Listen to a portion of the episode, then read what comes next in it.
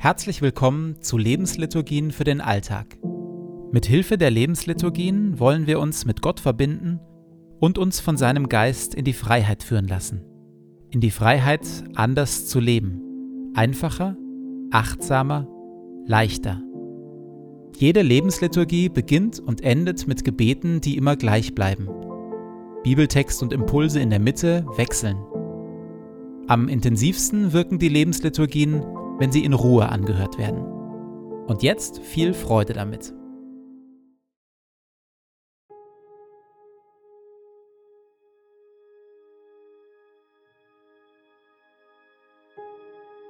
Zu Beginn meines Betens lege ich zur Seite, was mich beschäftigt, und lasse es ruhig werden in mir.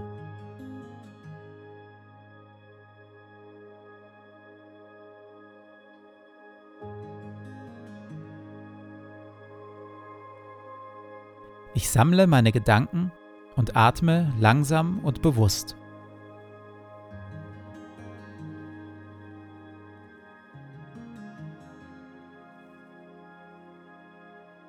Herr, du bist hier, jetzt.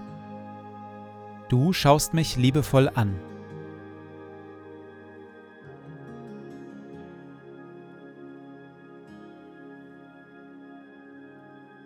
Lobe den Herrn, meine Seele. Herr, mein Gott, du bist sehr groß. In Hoheit und Pracht bist du gekleidet. Licht ist dein Kleid, das du anhast. Du breitest den Himmel aus wie ein Zelt. Du lässest Brunnen quellen in den Tälern, dass alle Tiere des Feldes trinken. Darüber sitzen die Vögel des Himmels und singen in den Zweigen.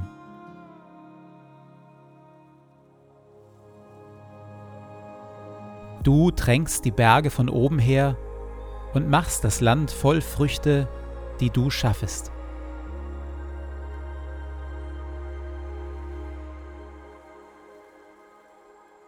Herr unser Gott, die Welt ist dein. In all ihrer Vielfalt und mit all ihren Wundern. Lob sei dir und Dank dafür. Auch ich bin dein. So bitte ich, erfülle und leite mich mit deinem Heiligen Geist, dass ich die Schönheit deiner Schöpfung wahrnehme und auf eine Weise lebe, die deine Welt bewahrt und weltweit zum Segen wird für viele. Amen.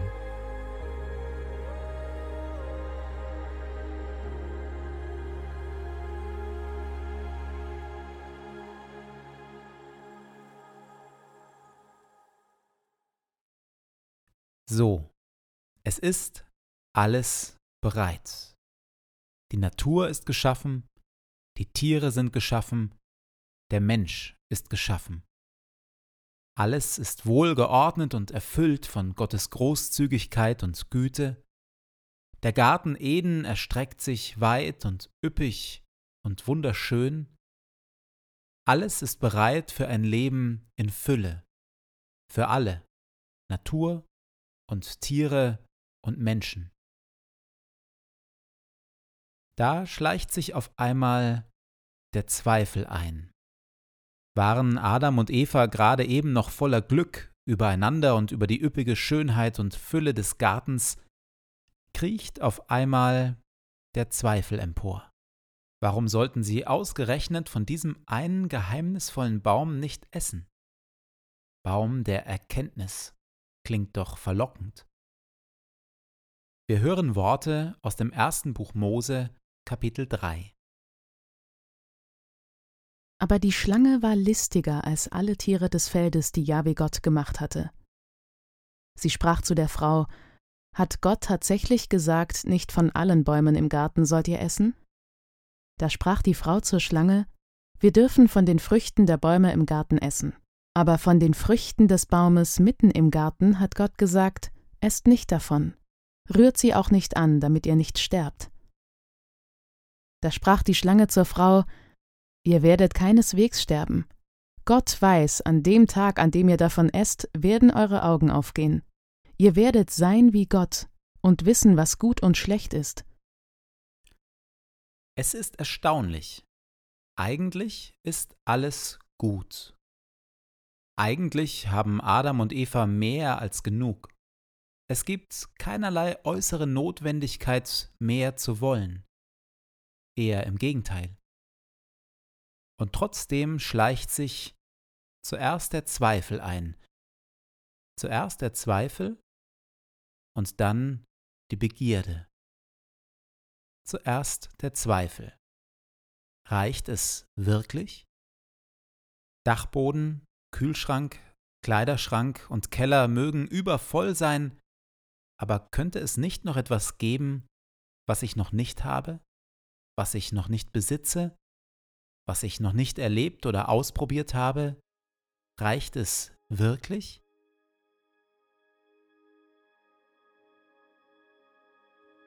Gibt es aktuell Bereiche in meinem Leben, wo der Zweifel in mir emporkriecht, dass es nicht reicht, dass ich nicht genug habe, dass Gott mich nicht ausreichend versorgt?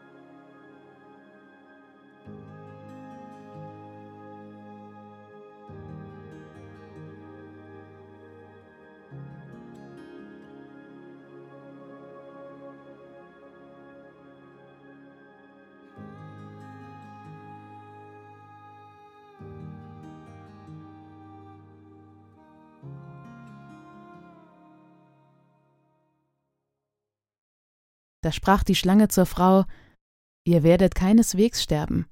Gott weiß, an dem Tag, an dem ihr davon esst, werden eure Augen aufgehen.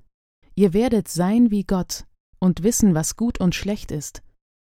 Und die Frau sah, dass von dem Baum gut zu essen war und dass er eine Lust für die Augen war und verlockend, weil er klug macht. Und sie nahm von seiner Frucht und aß. Und sie gab auch ihrem Mann, der bei ihr war. Und er aß auch. Zuerst kommt der Zweifel und dann die Begierde. Die Erkenntnis, doch, doch, da gibt es tatsächlich noch Schuhe, die ich nicht besitze, Wein, den ich noch nie getrunken habe, Länder, die ich noch nie bereist habe. Doch, doch, da gibt es Technik, die mir noch nicht zur Verfügung steht, Partner, die ich noch nie ausprobiert habe, Herausforderungen, an denen ich mich noch nicht versucht habe. Und doch, ja, da gibt es Bodenschätze, die wir Menschen noch nicht ausgebeutet haben, Ölreserven, die wir noch nicht angebohrt haben, Ressourcen, die wir noch nicht für uns nutzbar gemacht haben. Da gibt es noch so viel mehr, so viel mehr, was uns verlockt und eine Lust ist für unsere Augen. Zuerst kommt der Zweifel und dann die Begierde. Welchen Wünschen und Begierden jage ich aktuell nach? Welche inneren Bilder und Vorstellungen verlocken mich und sind eine Lust für meine inneren Augen? In der Stille halte ich meine Begierden vor Gott in sein Licht und bitte um Vergebung.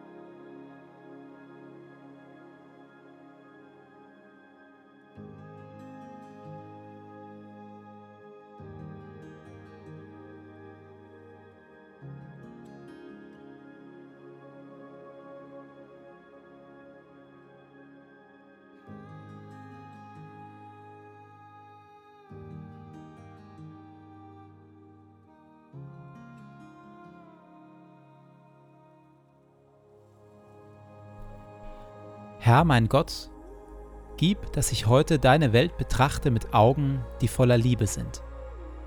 Schenke mir die Bereitschaft, den Menschen um mich herum und deiner Schöpfung mit Hingabe zu dienen und alles Gute, das du in sie hineingelegt hast, zu entfalten und zu bewahren.